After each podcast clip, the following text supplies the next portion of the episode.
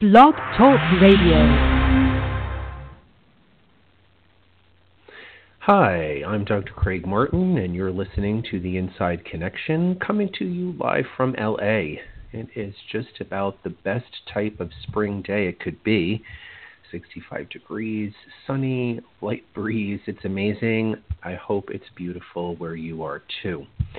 If you'd like to learn more about me and my work, you can find me at sageofstars.com. You can find daily astrological insights on Instagram at Sage of Stars or at um, Sage of Stars on Facebook. So, today we want to talk about um, spring, the equinox.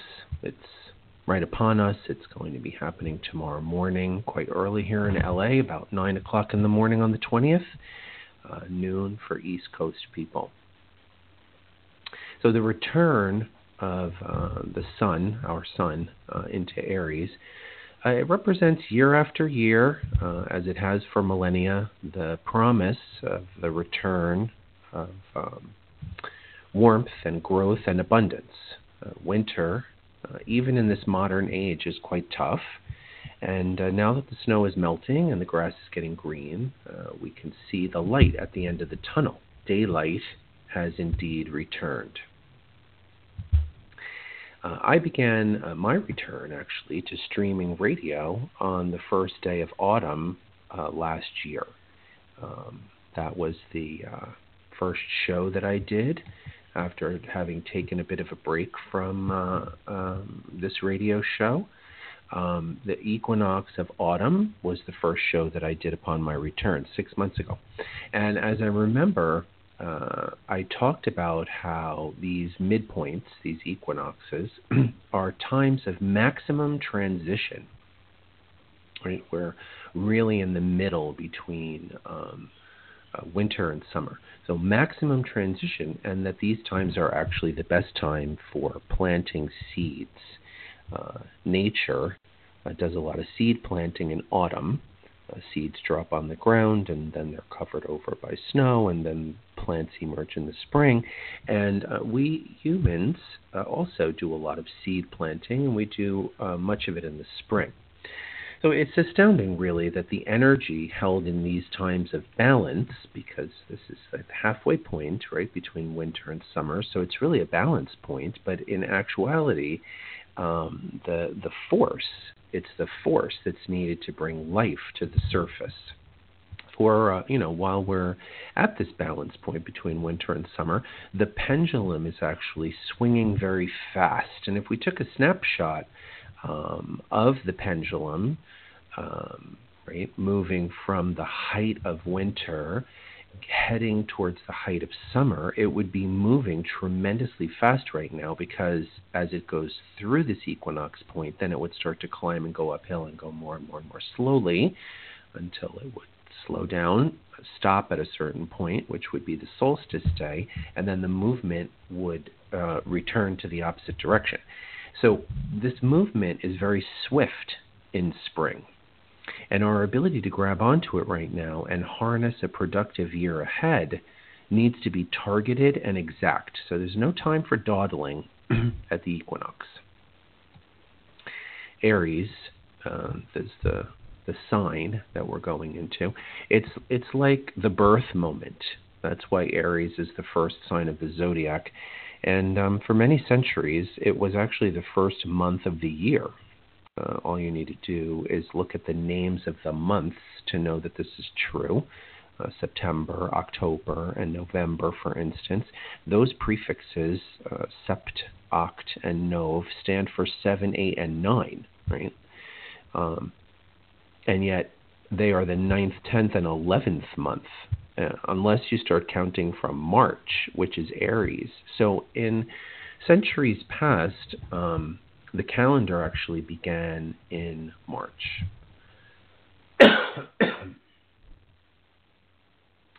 Aries uh, is the power to push a new life into form, to be born. It has so much power. And just like the sign itself, the new year, 2018, finally is saying, I'm here. Uh, because even though our year began on January 1st, the content of this year, its true character, doesn't really come into view until the spring has begun. It's just the nature of a year. There are a few months in the beginning, the, the remainder of the winter, uh, where it's still developing its purpose or reason for being. So now that we're on the precipice of spring 2018, uh, what is in store for us? So, first, the spring chart generally looks quite good. That would be the chart that's cast for tomorrow uh, in the early morning, depending upon what time zone you're in. It will be um, in the United States uh, morning of uh, uh Tuesday. So um, that we're, we're going to look at that chart and we're going to see there's a wonderful moon in Taurus, and that should benefit uh, many people with some levels of stability. And there's a stellium, which means that at least three planets are in the same sign. Uh, that stellium is in Aries. There's going to be four planets in Aries. Will be the Sun, Mercury, Venus, and Uranus. This is also auspicious for our ability to be independent and take action. so it's going to be some grounded stability with Moon and Taurus, and then our ability to take independent action. It's really quite good, right? So the only major issue which has already been around for at least five years, uh, is the conflict between individual will, between individuals and existing authority figures.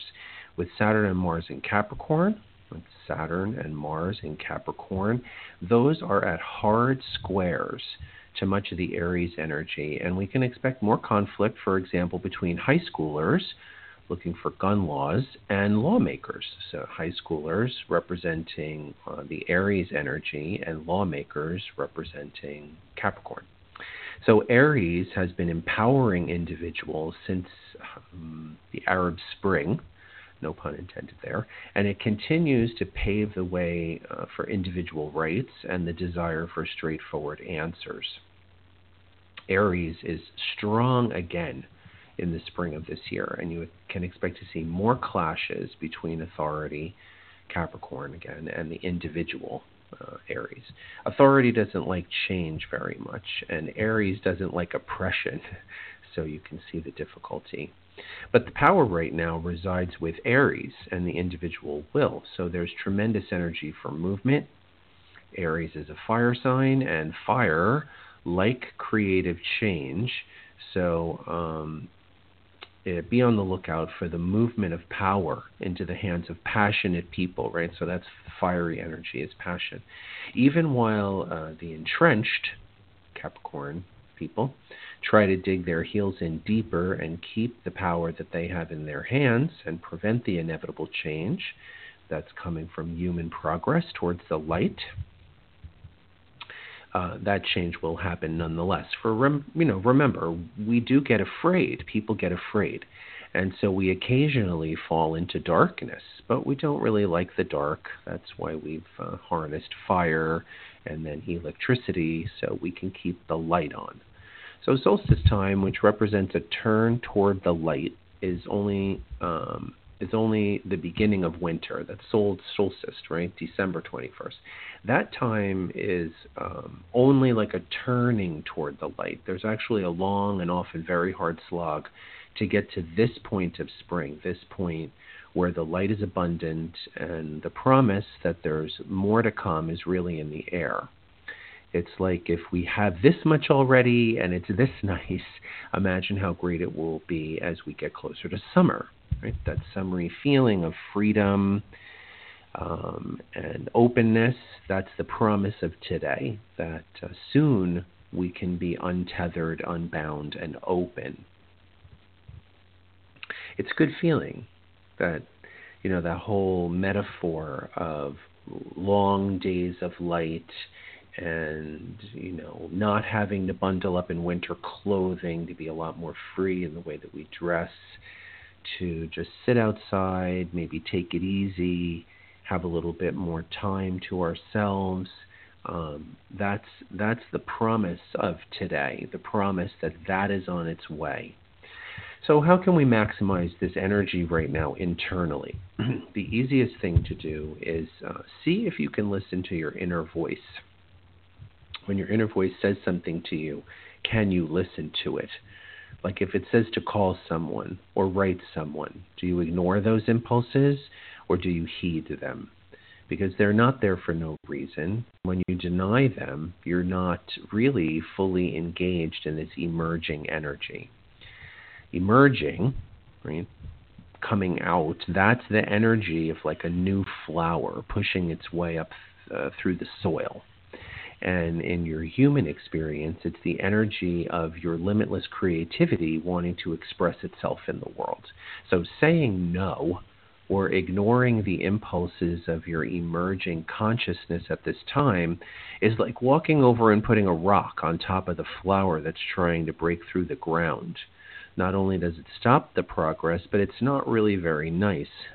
So stop putting rocks on your intuition and your desire to express yourself in the world. It's not doing anyone any good, especially you. You can maximize uh, this energy of spring by listening to the inner voice and trying to really heed what it's telling you and then take action, right? It's one thing to listen, and then it's another thing to do. So listen and do. That's the correct place that we all need to be on this beautiful equinox week. I hope you enjoy it immensely. I'm Dr. Craig Martin, and this is the Inside Connection radio you've been listening to. Next week, and maybe the week after, I'm going to be off for spring break. Haha. Got to do some planting.